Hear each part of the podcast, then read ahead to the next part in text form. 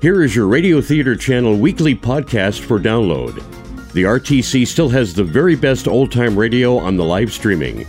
And if it's music you love, tune in to the RTC Music Channel, where this link and many others are on our website at oldtimeradiolisten.com. Now, here's Jim. Welcome, everybody, and thank you for listening to the RTC Weekly Download. I'm your host, Jim Dolan.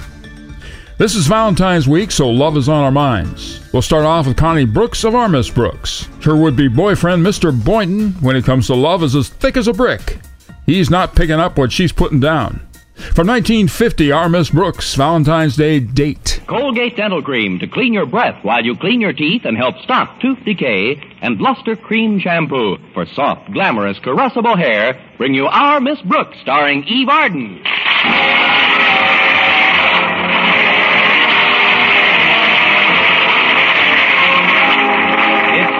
Once again for another comedy episode of Our Miss Brooks, written by Al Lewis. Well, last Tuesday was Valentine's Day, and our Miss Brooks, who teaches English at Madison High School, looked forward to celebrating the occasion with Madison's biology teacher, Mr. Philip Boynton. Of course, Mr. Boynton isn't the most dashing person in the world, but what he lacks in ardent emotion, he more than makes up for by his passionate lack of interest in romance. in fact, I have long suspected that if Mr. Boynton is ever hit by one of Dan Cupid's arrows, he'll remove it with a scalpel, cauterize the wound, and kick Cupid right in his quiver. I was discussing my reluctant dreamboat with my landlady last Tuesday at breakfast. I can't understand it, Connie. You're young, attractive, good company, charming. Thanks, Mrs. Davis. What are you doing after school? Now, I'm serious. Somebody ought to take Mr. Boynton by the shoulders and give him a good shaking. I've tried that, but he's not a very good rumba dancer. Besides, I really shouldn't complain. We've been out on several dates in the past few weeks. I know that, dear. But where does he take you on these dates? To the zoo. Exactly. And he took you there again yesterday, didn't he? How do you know? It's obvious. If it's that obvious, I'd better spray a little sweet air around. I knew you were at the zoo by the way you were dreaming last night. I got up to get some water, and as I passed your room, you were screaming like a wounded buffalo. Why, that's absurd, Mrs. Davis. I don't know what I'd be screaming about. It was only a flesh wound. Cheer up, dear. Here are some Valentine greetings that came for you this morning. Oh, thanks, Mrs. Davis. Let's see. This one's from Walter Denton. I recognize the handwriting. Well, an original poem. Read it out loud, Connie. All right. It says, My heart tick ticks for you, my queen, with the steady watch beat of a new Longines. Dear Miss Brooks, I think you're keen. Won't you be my Valentine?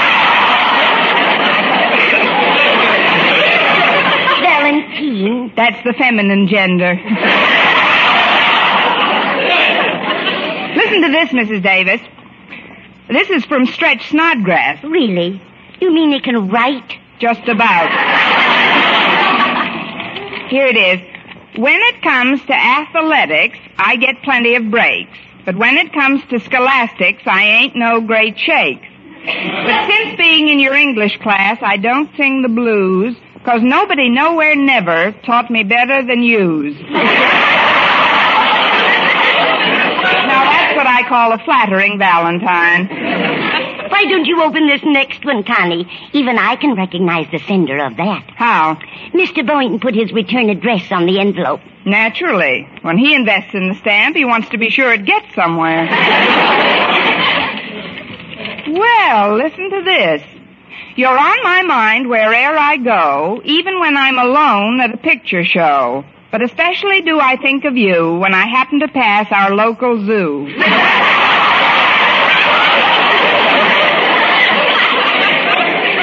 There he goes again. How about you, Connie? Did you send Mr. Boynton a Valentine greeting? Yes, I mailed it yesterday. I didn't sign it, of course, but I think he'll know where it came from. What did you say in your greeting, Connie? It was an original bit of verse, Mrs. Davis, called I Must Go Where the Wild Goose Goes. Let's see if I can remember it. Oh, yes. To my Valentine, Mr. Boynton. Though I must go where the wild goose goes, I also know what the wild goose knows. You'll think I'm jesting, I suppose, but no goose winds up in any zoo if he's really on his toes. Why, Connie, that's beautiful. It's a wonderful idea for a song. Oh, I don't know. It's not very commercial. but I've been thinking, Mrs. Davis, today being Valentine's Day, I'd like to get Mr. Boynton to take me to a restaurant for a change. Where does he usually take you to dinner? We split a hamburger in front of the lion's cage. I strongly suspect it's the same kind of meat the lion gets. Of course, there's one thing I should be grateful for, I suppose. What's that? He doesn't serve it to me on the end of a stick. I'm sure Mr. Boynton realizes that this is a holiday, Connie. He'll probably take you to a lovely restaurant. No, he won't, Mrs. Davis. He was just telling me yesterday how pressed he is for money. Seems he spent two dollars for a rare white mouse. He's experimenting with it at his home. At his home? Good heavens, Connie, how can Mr. Boynton live in a place with a white mouse? He's got twin beds. but to get back to my date tonight, if I had a little extra money, I'd pretend I owed it to Mr. Boynton for some ancient debt and force it on him. Then he'd have to take me to a nice place to eat. That sounds like an excellent idea, Connie. Do you have any extra money? One dollar net. Now, if I had another dollar or two, I could. Mrs. Davis. I pass, Connie. I barely have enough money to do today's shopping. I'd love to help you, dear, but. Oh, forget it, Mrs. Davis. And I guess I'll have to forget it, too. Oh, that must be Walter Denton. He's driving me down to school this morning. Again, what's wrong with your car? Yes. Come in, Walter. I'll fix some more toast and get some jelly out. That boy's one of the biggest eaters I've ever seen. He does do pretty well by the groceries. Valentine's Day greetings to the fairest of the fair, and I hope my little verses aren't getting in your hair. Your rhymes are most enchanting, but upon them let's not brood. Pull a chair up to the table and start swilling up your food. Ah, that's what I like about Valentine's Day, Miss Brooks. It puts everybody in such a good humor. But uh, before I join you for breakfast, there's something I'd like to take care of. What's that? Here's the buck I owe you. You lent it to me way back in September for a ticket to the ball game. I'll bet you don't even remember it. What do you want to bet? Here, Miss Brooks, take it. And if you don't mind a rather personal suggestion, why don't you slip the dollar to Mr. Boynton? Mr. Boynton? Sure. So he'll take you to a restaurant for once instead of the zoo. What? Yeah, you could tell him you owe him the money for some ancient debt or something. Walter, how can you even think of such a thing, too?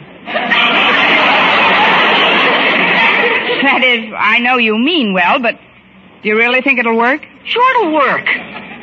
Well, how about you? It won't leave you short, will it? Oh, not a bit. I got the money from Stretch Snodgrass last night.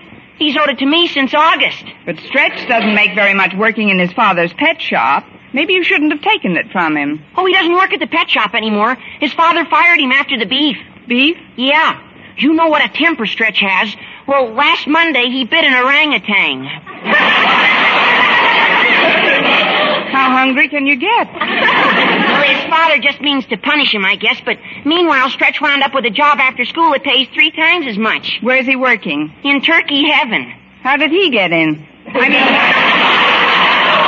what in the world is turkey heaven? It's a restaurant, Miss Brooks. Of course, Stretch is only a busboy now, but who knows how far he can go if Mr. Turk takes a liking to him. Mr. Turk? The owner. Turk's Turkey Heaven, the place is called. If you tell me Mr. Turk's first name is Tom, I'll hit you with a drumstick. That's a swell spot, Miss Brooks. Uh, maybe Mr. Boynton will take you there some night. Not unless they sell turkey burgers and have a lion in the window. Honestly, I'm so fed up with the zoo, I'd almost rather stay home tonight. Wait a minute. If I add this dollar you gave me to the one I've got already, we could. Come on, Walter, we've got to get down to school for the election. What election? I've just elected Mr. Boynton, the man most likely to blow me to dinner with my own money.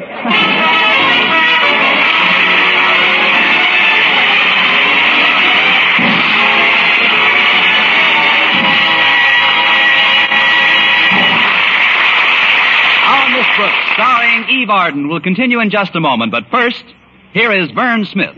No other dentifrice offers proof of such results. Proof that Colgate Dental Cream helps stop tooth decay before it starts. Two years research at leading universities using Colgate Dental Cream. Hundreds of case histories makes this the most conclusive proof in all dentifrice history on tooth decay. Conclusive proof that when teeth are brushed with Colgate's right after eating, Colgate Dental Cream helps stop tooth decay before it starts. Yes, the toothpaste you use to clean your breath while you clean your teeth now offers a safe, proved way to reduce tooth decay. Modern science shows decay is caused by mouth acids which are at their worst right after eating. Brushing teeth with Colgate's as directed helps remove acids before they harm enamel. Colgate Dental Cream has been proved to contain all the necessary ingredients, including an exclusive patented ingredient for effective daily dental care. Get Colgate Dental Cream today. Big economy size, only 59 cents. Always use Colgate Dental Cream to clean your breath while you clean your teeth and help stop tooth decay before it starts. Remember, no other dentifrice offers proof of such results.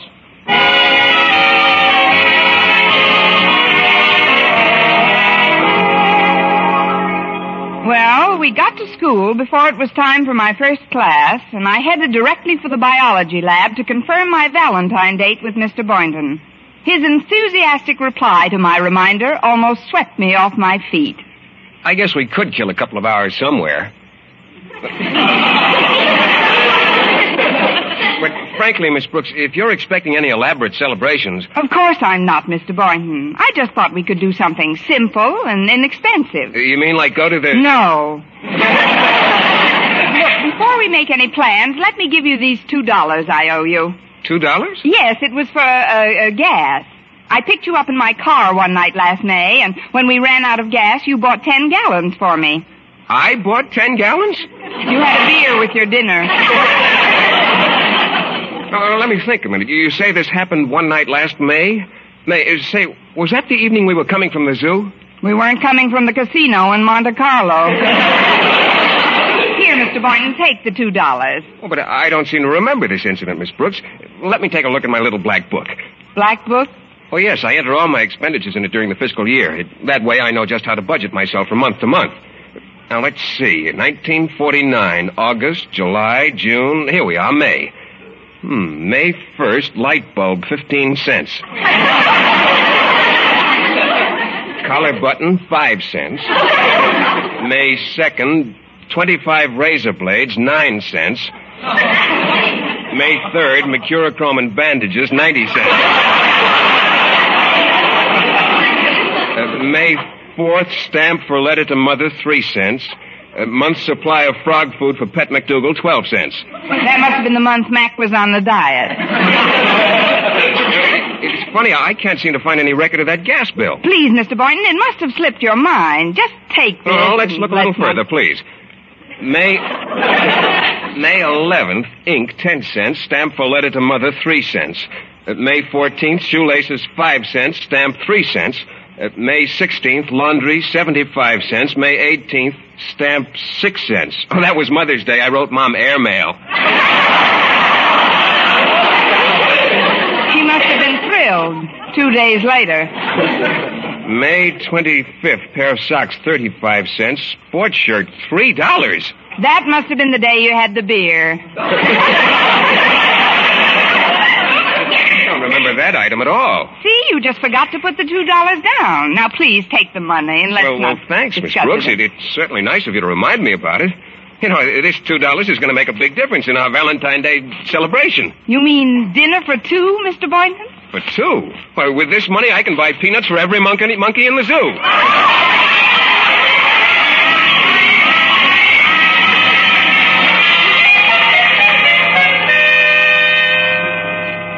And so, class, if you'll just turn to page 18, we can all go to lunch.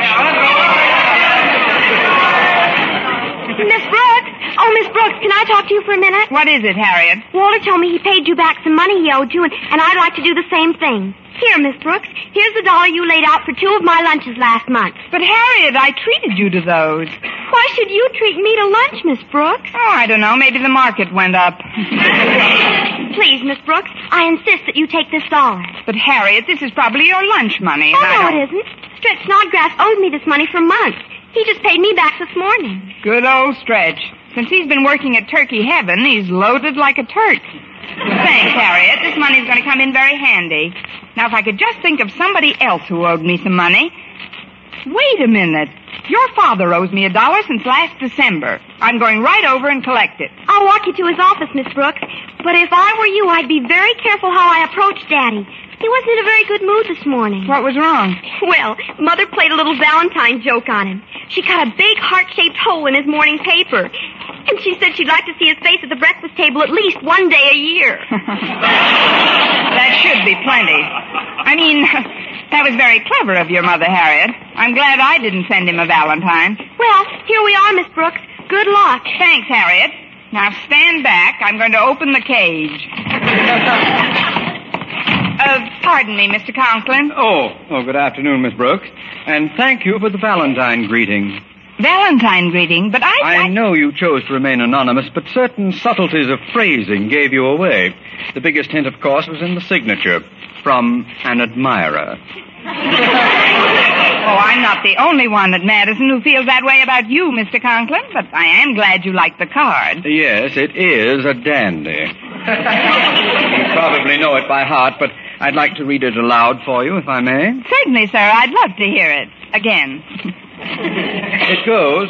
As our principal, you've ruled us with a firm and steady hand.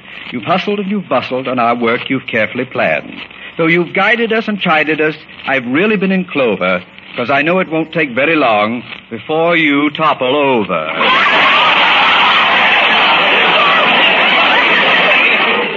Conklin, I have a confession to make. That is not the card I sent you. It isn't? That's strange. It's the only one I got. Oh, mine must have been held up in the mail. I'll send it to you. I mean, you'll get it tomorrow.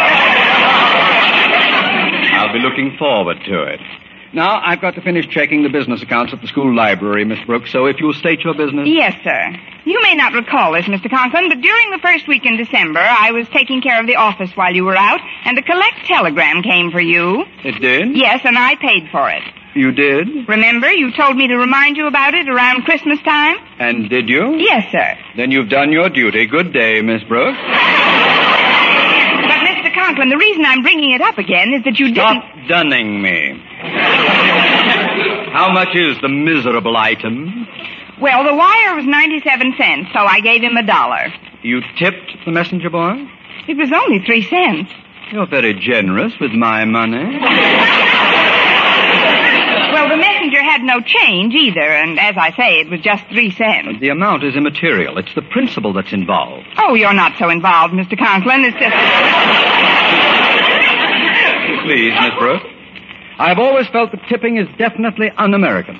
But the messenger boy didn't mind. He was a little old Frenchman. However, sooner than violate your code, just give me 97 cents and I'll write off the balance under the Marshall Plan. I am not small, Miss Brooks. Here's your dollar. Oh, thank you, sir. Now, if you'll excuse Just me. I- uh, one moment, please. In going over these accounts from the library, I find that you are six weeks past due on a book. A book? Oh, yes, that was the one I brought home for Mrs. Davis. She can't seem to remember just where she put it. She didn't even read any of it yet. Obviously, the book was called How to Improve Your Memory. it's listed at one dollar and fifty cents, and I'll thank you for the money right now. Oh, but Mr. Conklin, we're still looking for it, and we may. These accounts are all being closed out immediately, Miss Brooks. If you find the book, we'll be happy to make an adjustment. But I can't afford a dollar fifty at this time. I haven't got it to give you. Tut, tut, tut, tut, Miss Brooks. I just handed you a dollar. And that, you must admit, was like found money. Yes, indeed. Like money found at the bottom of a snake pit. Look, Mr. Conklin, couldn't this wait until... Don't be petty, Miss Brooks. Here's 50 cents. Just hand me $2 and your account is all squared away. All right. Here you are.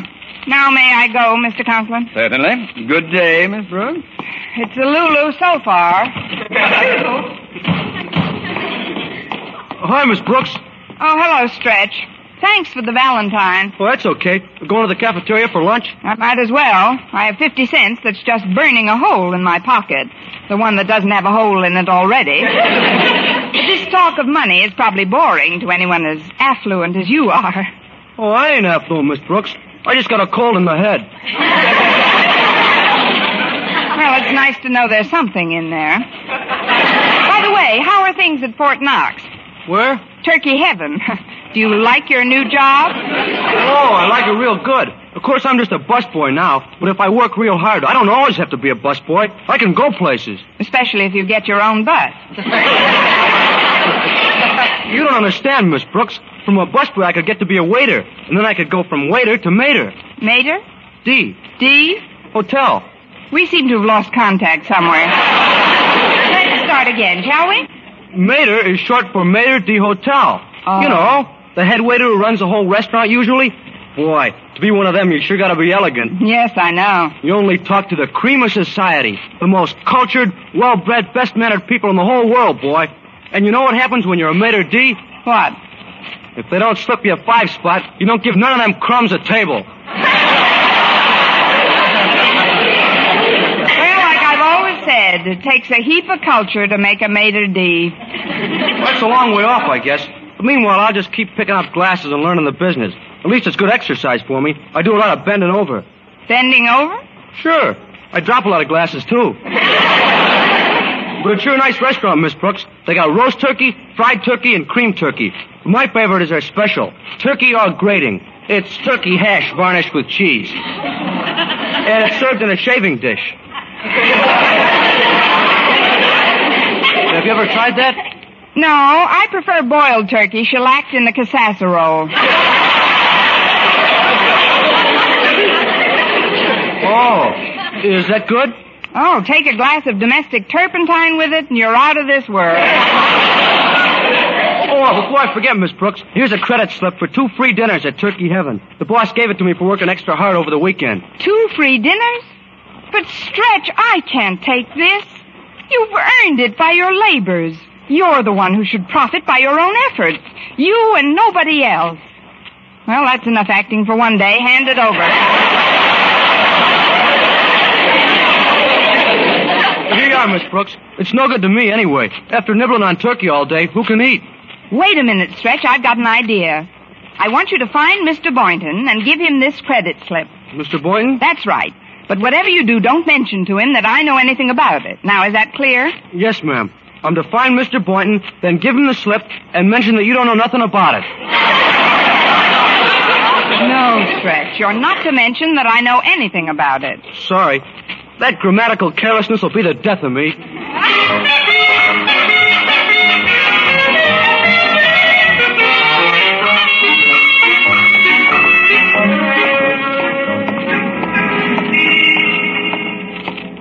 It's been a very nice walk, Mr. Boynton, but we're nowhere near the zoo. Well, I, uh, I changed my mind about that, Miss Brooks. Before we left school, I decided that this being Valentine's Day, I'd like to take you to a, a restaurant for dinner. Oh, wonderful. May I pick any place I want? Well, uh, that is, uh, uh, I'd like to go to Turkey Heaven. go ahead, pick any place you want. Now, this is a coincidence. Isn't that Turkey Heaven right ahead of us? Well, that's right, Miss Brooks. It's, uh, rather expensive, isn't it? Oh, money isn't everything. Come on, let's go in.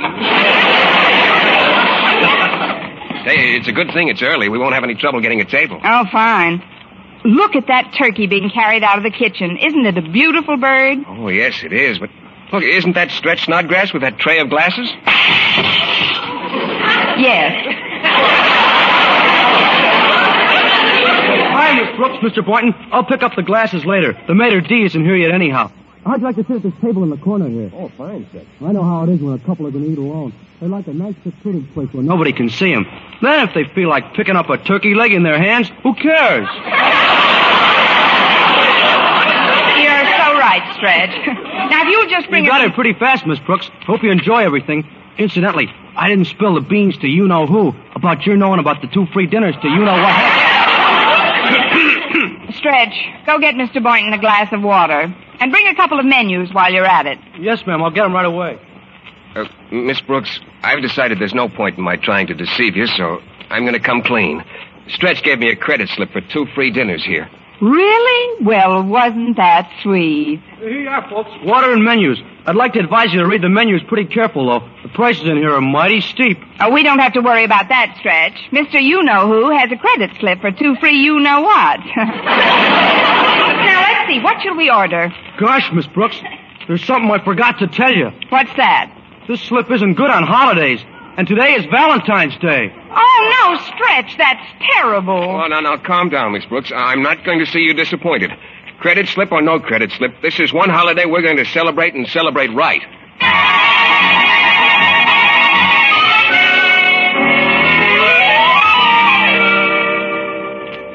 Well, Miss Brooks, what do you think of it? Isn't this a magnificent bird? It certainly is, Mr. Boynton. Now come over here. There's a pelican in this cage.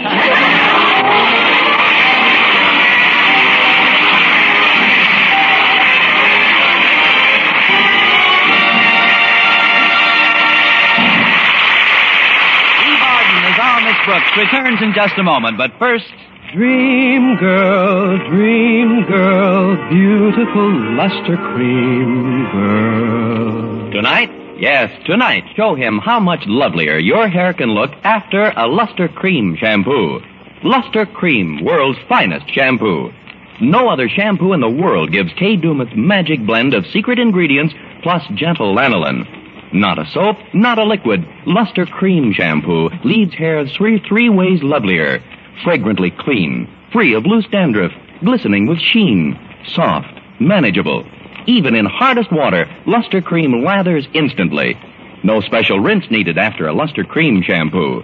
So gentle, Luster Cream is wonderful even for children's hair. Tonight, yes, tonight, try Luster Cream shampoo. Dream girl, dream girl, beautiful luster cream girl. You owe your crowning glory to a luster cream shampoo. And now, once again, here is our Miss Brooks. Well, when the zoo closed, Mr. Boynton and I caught the five o'clock hamburger and headed for home. But as we passed a nice secluded bench, I stopped him. Look, Mr. Boynton, we may not be able to afford a fancy restaurant, but we can still celebrate Valentine's Day. After all, we are together. We have a bench in the park, and school is over. But how can we celebrate on a park bench, Miss Brooks? Correction, school is just beginning.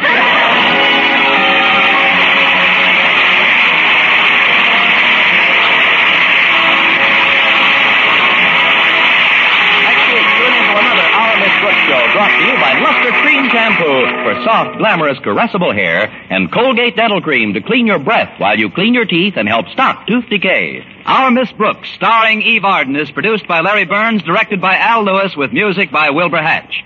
Mr. Boynton is played by Jeff Chandler, Mr. Conklin by Gale Gordon. Others in tonight's cast were Jane Morgan, Dick Crenna, Gloria McMillan, and Leonard Smith.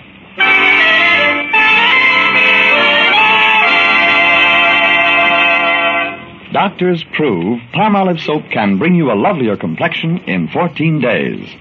Yes, 36 leading skin specialists proved in tests on 1,285 different women that Palmolive soap facials using nothing but Palmolive brought new complexion beauty to two women out of three. Just wash your face three times daily with Palmolive soap. Each time for 60 seconds, massaging Palmolive's beauty lather onto your skin. Then rinse. So start your Palmolive facials today. Remember, doctors prove Palmolive soap can bring you a lovelier complexion in 14 days.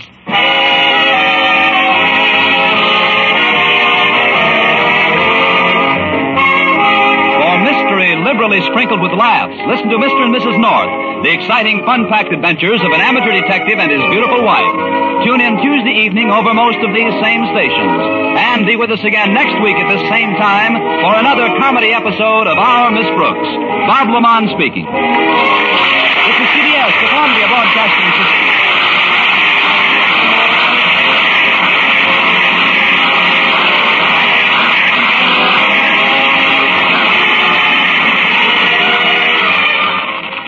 Next on our Valentine's podcast, we are off to Main Street for a visit with Lum and Abner. Lum receives a comic Valentine, 1940. If coffee gives you indigestion, switch to Postum.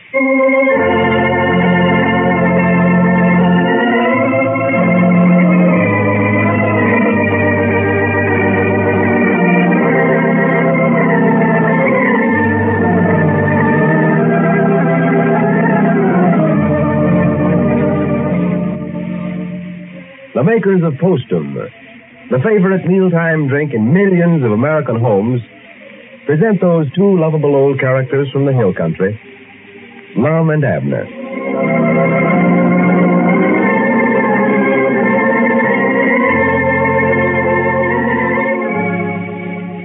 Most of you folks listening, I know, are not ones to advertise your troubles. But if you suffer from indigestion, well, what more glaring advertisement could there be for that fact than a sour, ill-tempered disposition an upset digestion is almost sure to give you? Maybe coffee nerves is to blame for your indigestion. For it's common knowledge that while many people can drink coffee without having their digestion upset, many others should never touch it. So if you're one of those, if you think coffee spoils your digestion, be sensible and switch to Postum. For Postum can't possibly have any bad effect. It contains no caffeine or stimulant of any kind. And because of the distinctive, full-bodied flavor that's Postum's own, this grand mealtime drink has become the favorite in millions of American homes.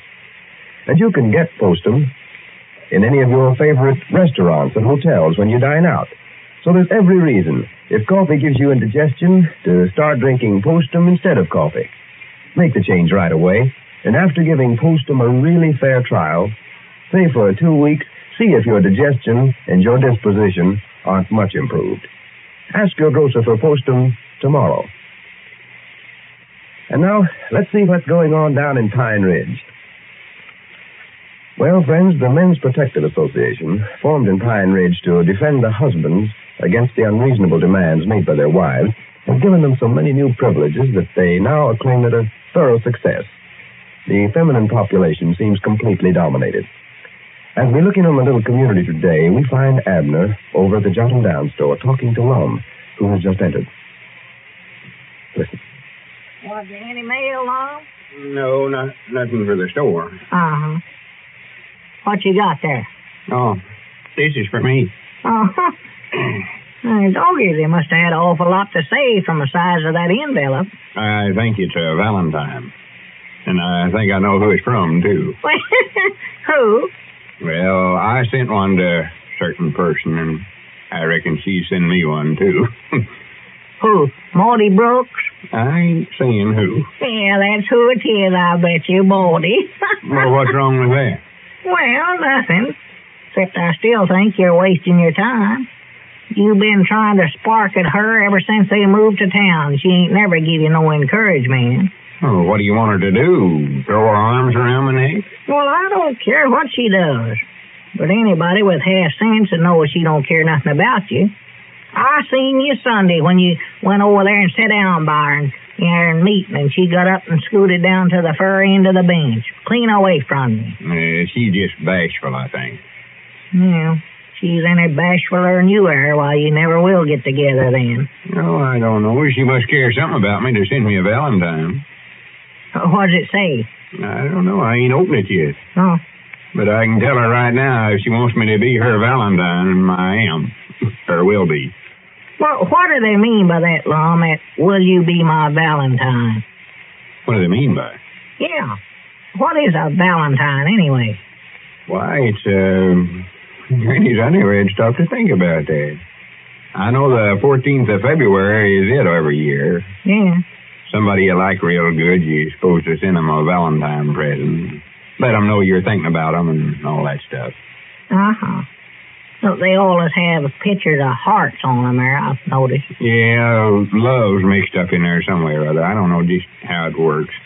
When I sent Maudie, had a big red heart and R run through it, and then little lace looked like a doily all around it. Ain't pretty. Uh, well, what's that supposed to mean, that big red heart and that lace and all that? Means you're in love with her. It's a good way of telling somebody without having to come right out flat-footed and saying it. Yeah. Well, I don't see how somebody'd think you's in love with them 'cause you sent them a picture of a heart with lace all around it and everything. Well, it sort of means that Cupid's got you. Cupid. Would you know who Cupid is? No, I reckon not. Who is it? You saw pictures of him, ain't you? Of him? Well, yeah, a little baby that goes around with a bow and arrow in his hand. Oh, oh, him, yeah. says 1940 on him. Him standing there by his grandpa. No, no, that's the new year coming in. But Oh. he favors him right smart. Does, huh? Uh, This one's supposed to go around and shoot people in the heart and make them get in love. Well, they blame he's liable to kill somebody doing that. He, he don't actually shoot you. Just call it that. Oh, Body falls in love. The saying is that Cupid shot him with a arrow. but he never, huh? Well, I don't know. I believe he shot me. Huh? I don't mind telling you that Maudie Brooks has got me to where I don't know where I'm afoot or a horseback. well, if that's all it's worrying you, you're a foot, I'll tell you that. No, sir. She wasn't interested. She wouldn't be sending me no Valentine. That's the same. Well, go ahead, open it up, Lum. Let's see what it looks like. No, no. To wait till I get home to open it. Get home. Yeah. Get it all dirty down here. Ah, you won't. It's one of them pretty lace ones. I'm going to hang it right there on the setting room. Well, you can put it right back in the envelope. It ain't going to get dirty. Now, let's go ahead and take a look at it. all right. see what she's got.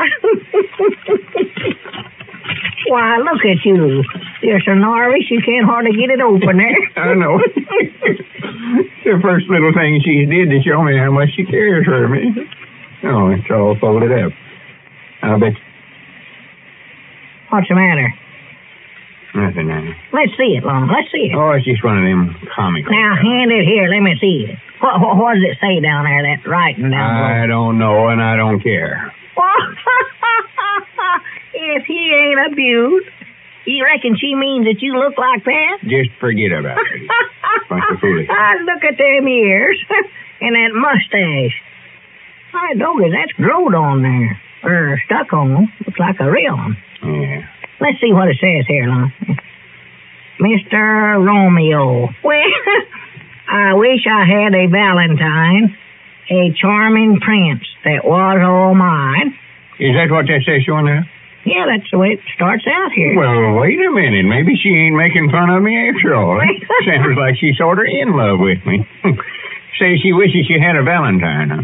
A charming prince, it was all mine. Yeah. Go ahead and read the rest of it. You see, a man that would be good and true, Bless her heart. but I don't want no part of you. Huh? You think you are a ladies' man, but no gal could love you with that pan. Hmm.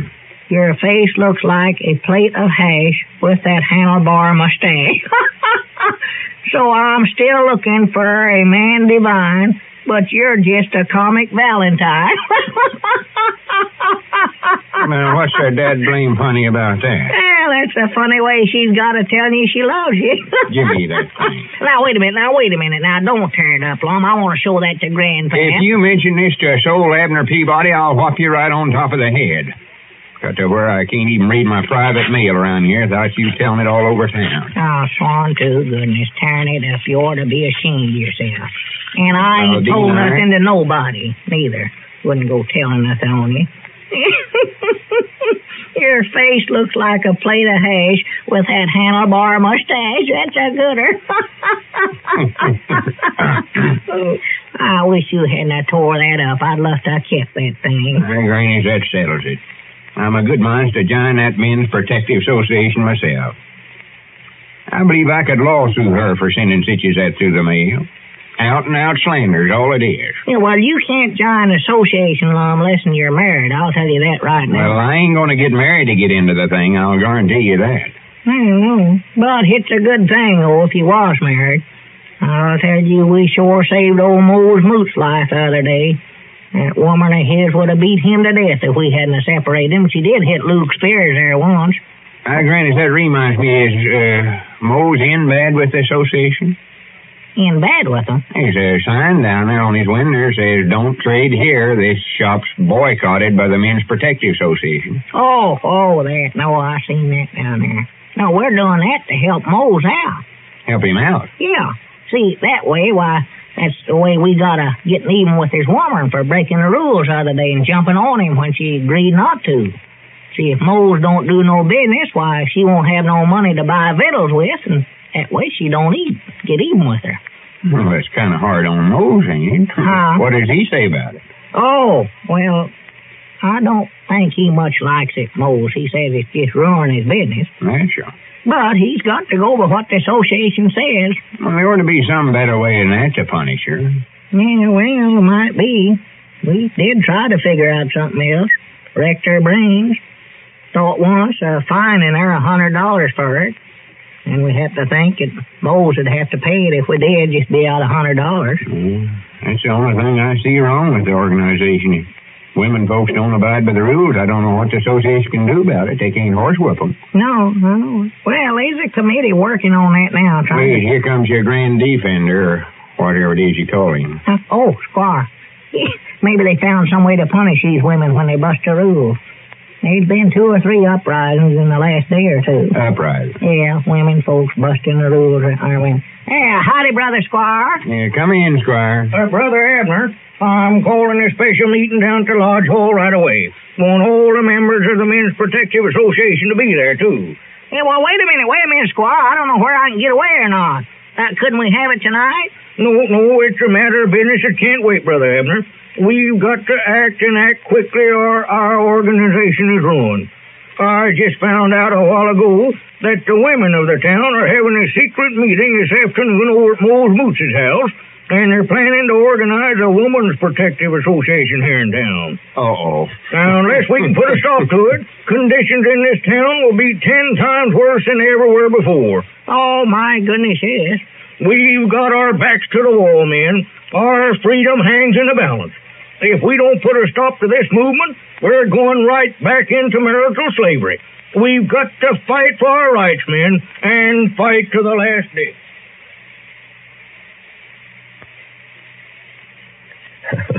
Well, it seems as though civil war is brewing in Pine Ridge. Did you ever stop at the end of the day to add up the number of times you'd been cranky and peevish with someone? Maybe you snapped at a clerk who couldn't help keeping you waiting. Maybe you lost your temper with your own family. Well, I know you'd much rather be cheerful and good natured all the time. So consider this possibility. Maybe coffee nerves are making you tense and irritable. For while many people can drink coffee without ill effects, many others cannot. And that's why, if you think you have coffee nerves, you'll do yourself a real favor by switching to Postum. For Postum is entirely free of caffeine or stimulants of any kind. There's absolutely no chance of it getting on your nerves. Postum is a mellow, full-bodied mealtime drink with a rich, distinctive flavor all its own. And you can easily afford Postum, too, for it actually costs less than one half cent a cup. So make it a point. If coffee nerves are to blame for your touchiness, to drink Postum instead of coffee. Now just give Postum a fair trial. Say for a couple of weeks, and even in that short time, see if the change hasn't done you and your nerves a world of good. Drink Postum. There's a reason.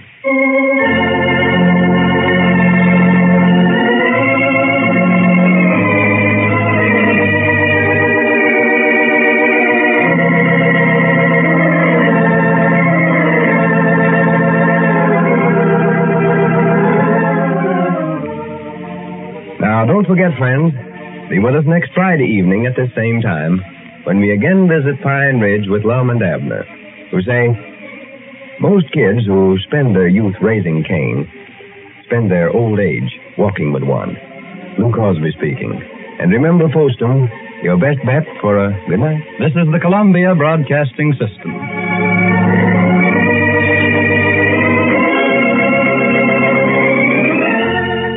Keeping with our Valentine's Day theme, it's Judy Canova's Valentine flashback to Cactus Junction from 1946. From Hollywood, the Judy Canova Show, brought to you each week by the Colgate Palmolive Peet Company, makers of Palmolive soap and Colgate tooth powder.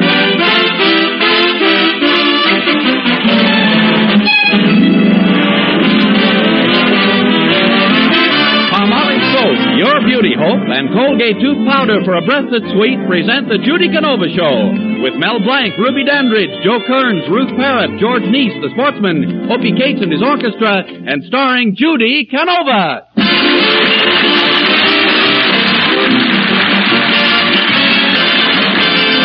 How you gonna keep 'em down on the farm after they've seen Paris? After they've seen How you gonna keep 'em away from the city, chasing gonna keep them away from harm. It's a mystery.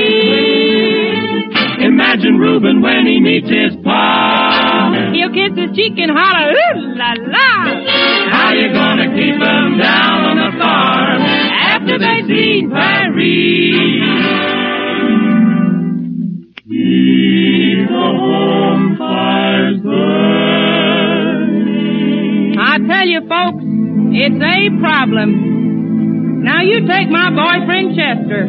He went away, and he swore he'd be back to the farm someday. He said, gal, I'm leaving the farm work all up to you. Now aren't that nice of Chester to do? so I pitched right in and milked the cows and plowed the fields and fed the sows. One day I plowed 30 acre.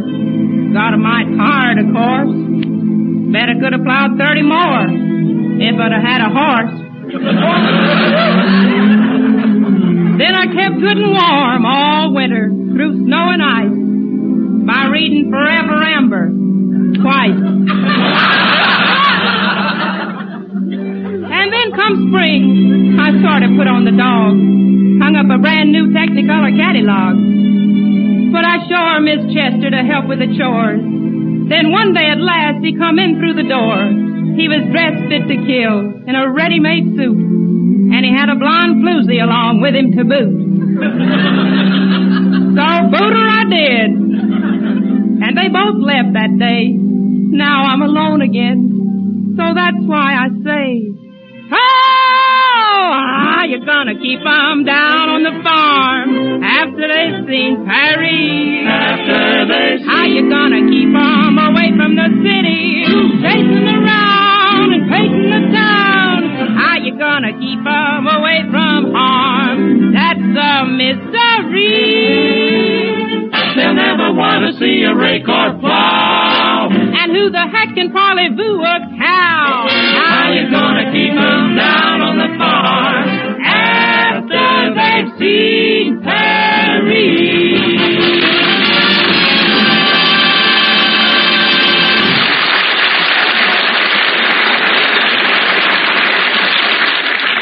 Well, it's still a few days until Valentine's Day, and Judy is hopeful she'll be swamped with Valentines from her admirers.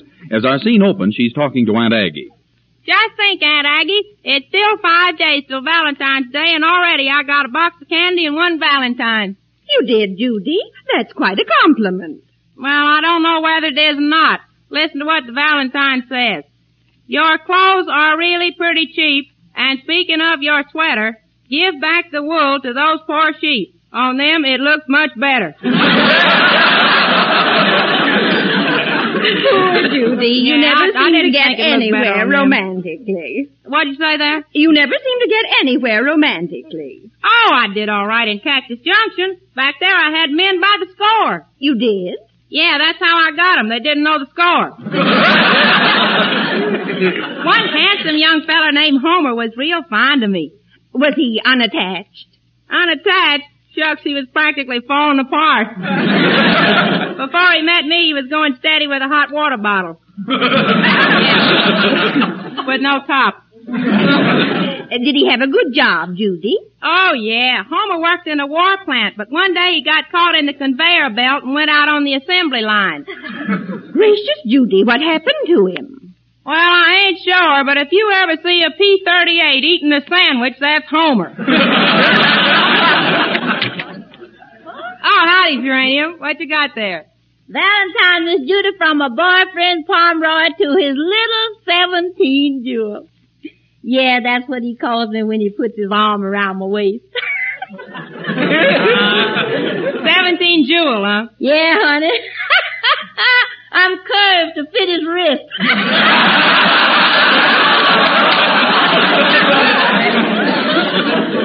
Geranium, uh, what kind of Valentines did Pomeroy send you? Well, listen to this one, ma'am. Ain't it cute? I hope I make this love note clear. And please don't think I'm callous. But when I build my dream boat, dear, I want you for my ballast. oh, now ain't that sweet, Geranium? Read the ballast of it. Say, you know, Miss Judy, I guess Pomeroy really thinks I'm ship-shape, honey. Oh, you are, Geranium, but your cargo seems to have shifted a little bit. Say, uh, what did you write on that other Valentine? Oh, I like this one best. Listen. Your cooking got me from the start. Hot biscuits, homemade jelly. The nearest way to reach my heart is really through my appetite.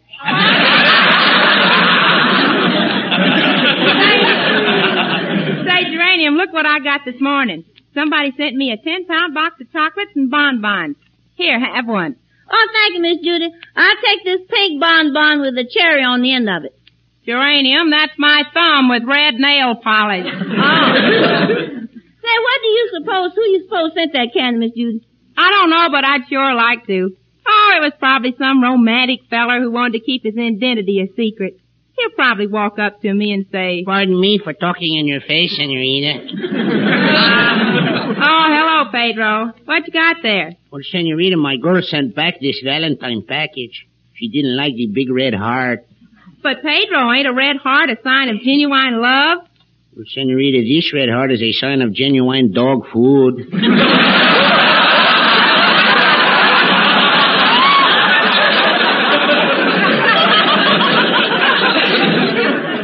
I think my girlfriend's father is in the trucking business.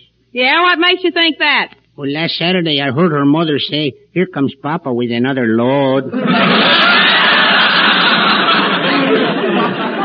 Pedro, how'd he get in that condition? Well, Senorita, he went to a party. At midnight, everybody started playing a game called Who Am I? And by two o'clock, they weren't kidding.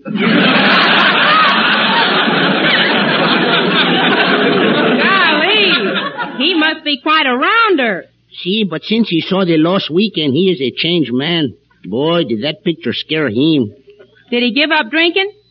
No, he gave up going to the movies.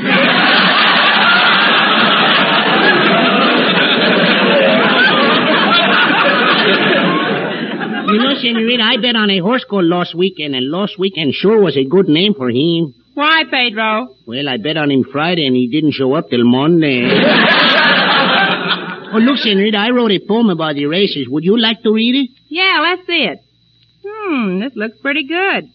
Says, a fellow named Pedro went to the track, took $600 and didn't bring it back.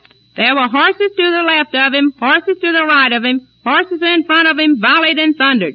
Into the valley of death rode Pedro 600.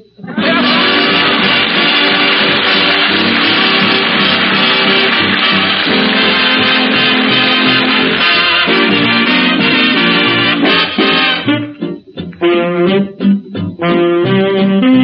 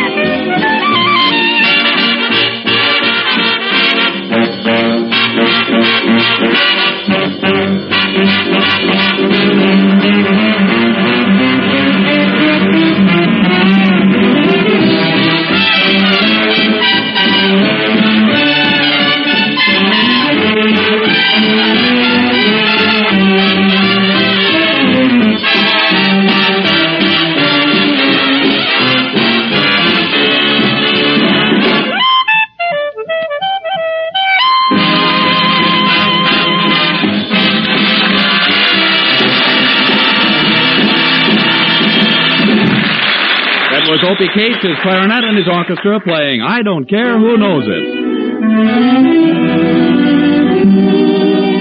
Use Colgate tooth powder, keep smiling just right. Use it each morning and use it each night. Don't take a chance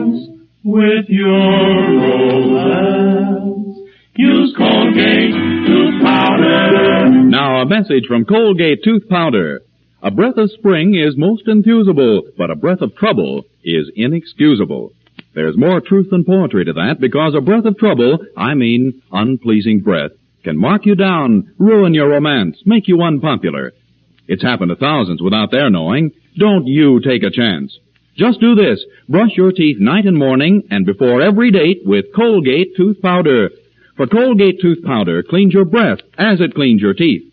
Yes, scientific tests have definitely proved that in seven cases out of ten, Colgate Tooth Powder instantly stops unpleasing breath that originates in the mouth. What's more, no dentifrice at any price cleans your teeth more quickly and thoroughly than Colgate Tooth Powder. Remember to buy it first thing and remember the name Colgate Tooth Powder with the accent on powder. Don't take a chance with your romance. Use Colgate tooth powder. Geranium, who do you suppose sent me this Valentine candy? Well, Miss Judy, do you suppose it was that sailor who tried to flirt with you yesterday? No, I discouraged that feller. Hmm. When he tried to flirt, I turned on him and said, Listen here, sailor. I'm a nice, respectable girl who lives at 1476 Ravenhurst Drive. Don't you try to follow me unless you walk faster. Say, you know something, honey? I like sailors. They're such happy people. Yeah, sailors sure are happy. Whenever you pass one on the street, he's whistling. Yeah. but Marines are even happier. Marines are happier than sailors? I wonder why. Their pants fit. Oh.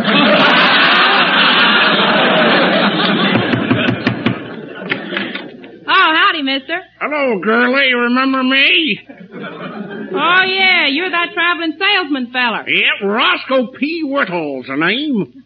What does the P stand for? Prescription. When I was born, my old man got one look at me and took a powder. Ding donger! You tell him, Gypsy Rose, no one's got anything on you. Say, mister, what are you selling this time? I'm selling a line of Valentines, girlie. I got roses of red Valentines. I love you truly, Valentines. Baby, I miss you, Valentines. And honey, don't take the train to Reno until we decide who gets the custody of the butter, Valentines. Have you sold any yet? yes, sirree, eh, bub. My biggest seller is Song Valentine. Say, did you hear the Broken Girdle song? The Broken Girdle song. Yeah, June is busting out all over. Ain't that a wang, Billy? Wish I could ad lib, but throw something in here. Say.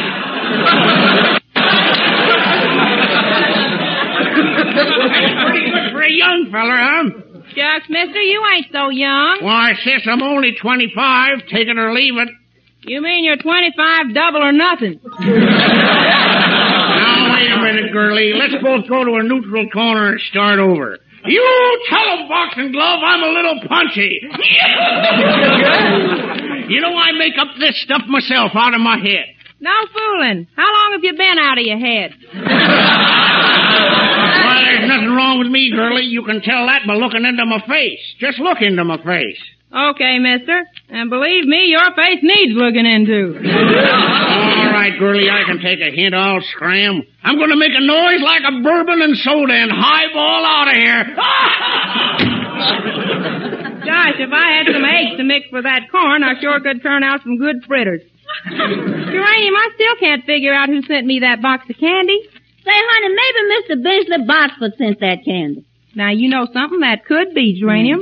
Benchley is rich. He could afford ten pounds. His aunt left him a million dollars. She did. Yeah, but that money don't influence me. I'd marry him no matter who left it to him.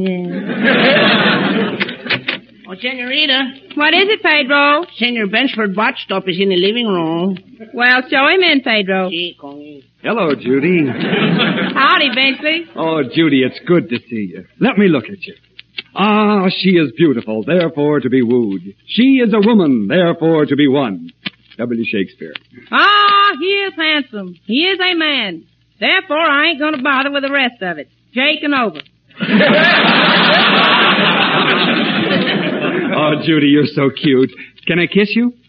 Shucks, I guess you can. Most fellers has been able to. Well, Judy, do you let a man kiss you with the lights on or off? yes, Benchley. Say, Benchley, did you send me this box of Valentine candy? Oh, no, Judy, but that's a pretty fancy box of chocolates. I must have a rival. This looks like a fly in the ointment. No, that's just a raisin in the peanut cluster.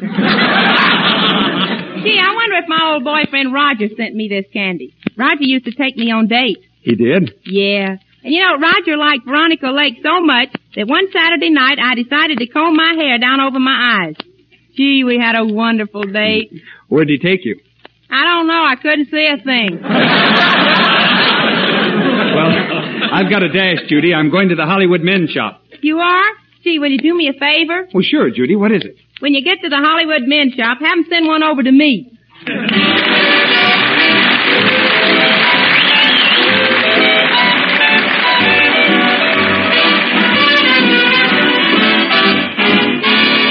Give me a little kiss, will you, huh? What are you gonna miss, will you, huh? Gosh, oh geez, why do you refuse? I can't see what you got to lose. Oh, give me a little squeeze, will you, huh? Why do you wanna make me blue? I wouldn't say a thing if I was asking for the world. But what's a little kiss between the feller and his girl? Oh, give me a little kiss, will you, huh? And I'll give it right back to you. Give me a little coat, will you, huh? Sable or mink or goat, will you, huh? My poor wrist is bare as it can be. Won't you buy a golden band for me? Oh, give me a little car, will you, huh? That would be mighty nice of you. An aeroplane, a motorboat, some pearls, a diamond ring. But honey, if you feel you can't afford to buy those things, then give me a little kiss, will you, huh? And I'll give it right back to you.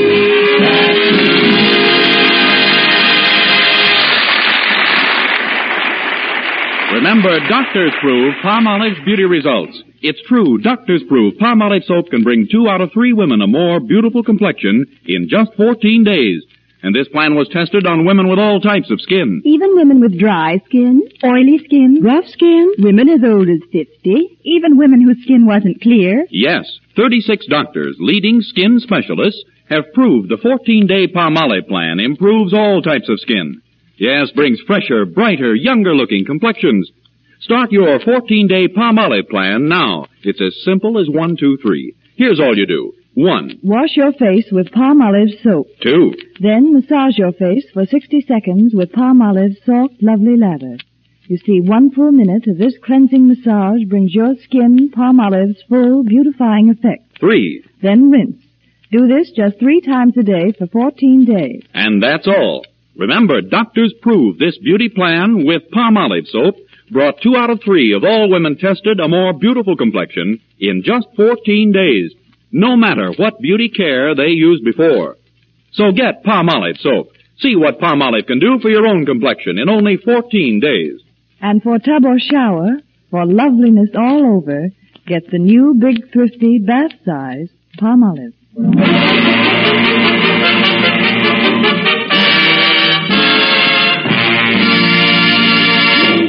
Judy, why are you looking through the photograph album? Aunt Aggie, I'm looking for pictures of my old boyfriends in Cactus Junction. I'm trying to get a clue to who sent me that candy for Valentine's Day. Judy, could it be this young man? No, no, that's Cousin Goonie. He had a large mole on his left shoulder. Sure did attract attention. What's so unusual about a large mole? Everybody used to feed it peanuts. Uh,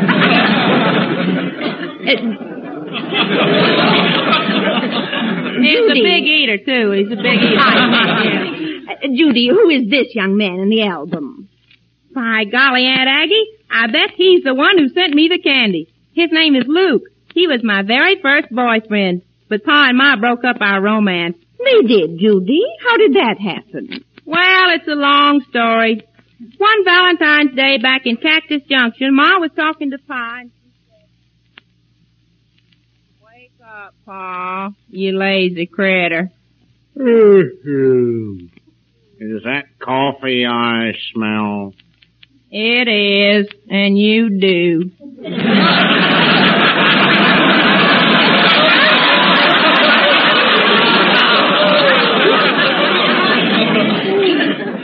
What time is it, Ma? February.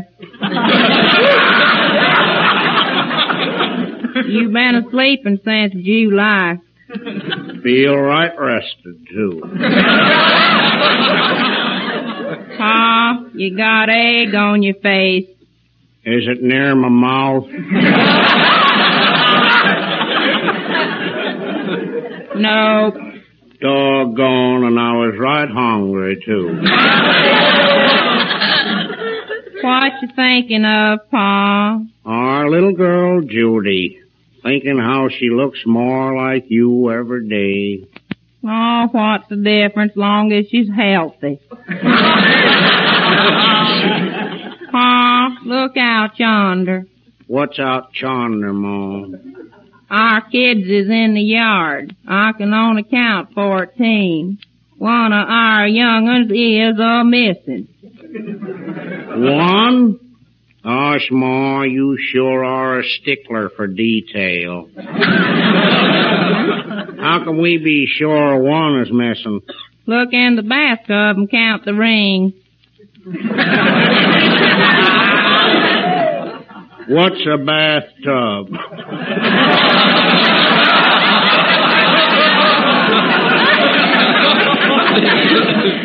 Come to think of it, Zeke says the dog catcher picked up her ants. I told you we should have give that boy a haircut. Couldn't, Ma. His head was a getting too big for the sugar bowl. Ain't we got no other bowl you could use on Rand's Pa? Yep, but his ears keep getting stuck in the handles.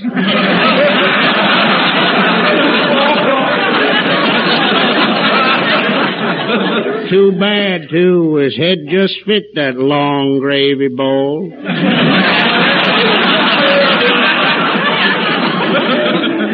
Look, Pa, here comes Judy's fella Luke up on the porch. Should have let him in, Ma. Sat right where you are, Pa. Don't get up. Why not?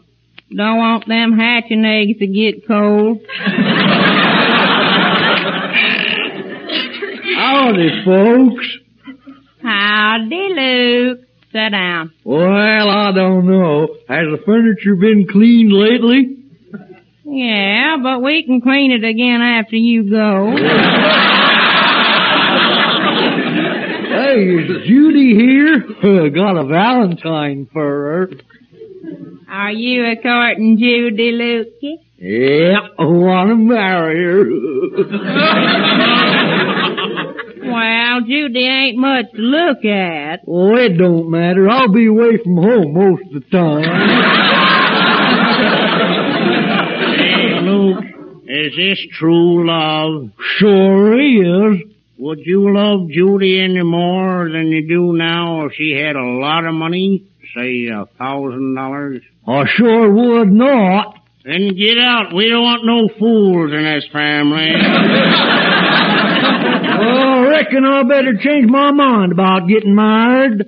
Luke, you can't back out now. Oh, I can too. You just try and I'll shoot you right between the eyes. Better aim somewhere else, Pa. There ain't no space between Luke's eyes. Just I've seen potatoes with the eyes further apart than Luke's. And Aunt Aggie, that was the end of my romance with Luke. Well, Judy, do you think he sent the candy?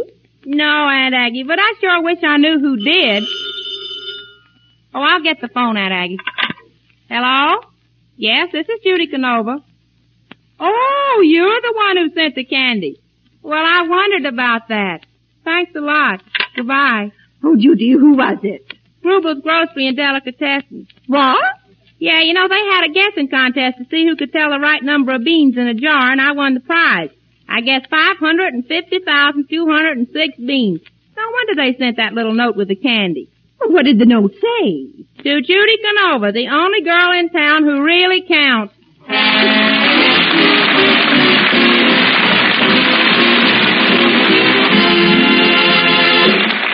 Folks, here's a song that's one of my favorites. I hope you like it too.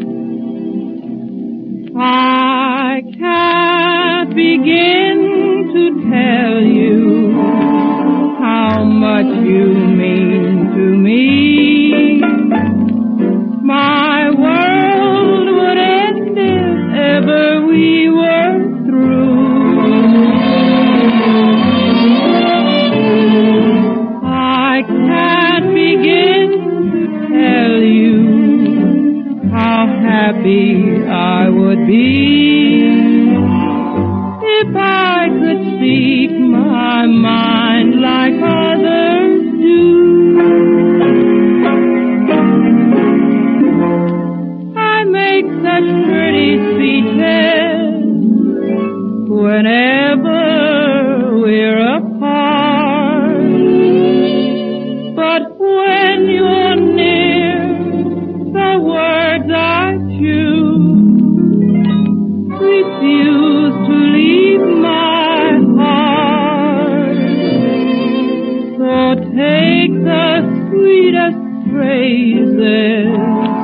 the world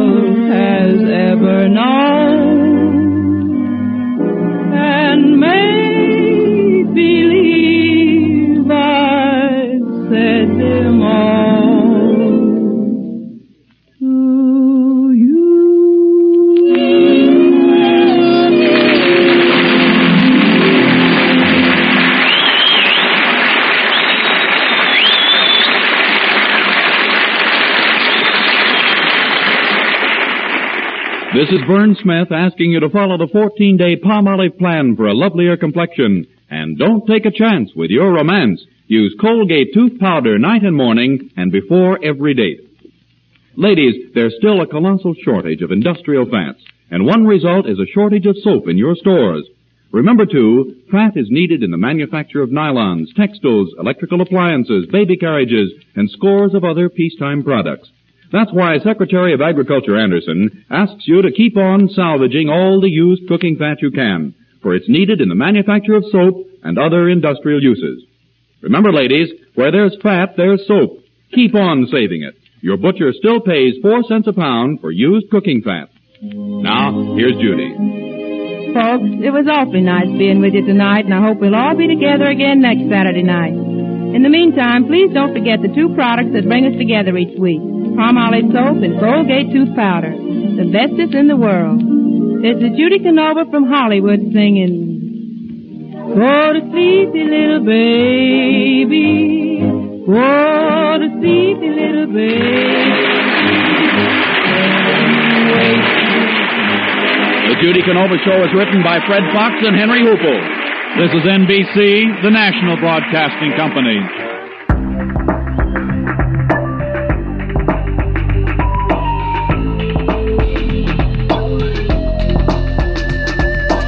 That's it for this week. We'll be back next week with more old time radio and hope you can join us then. Till then, this is Jim Dolan thanking you for listening.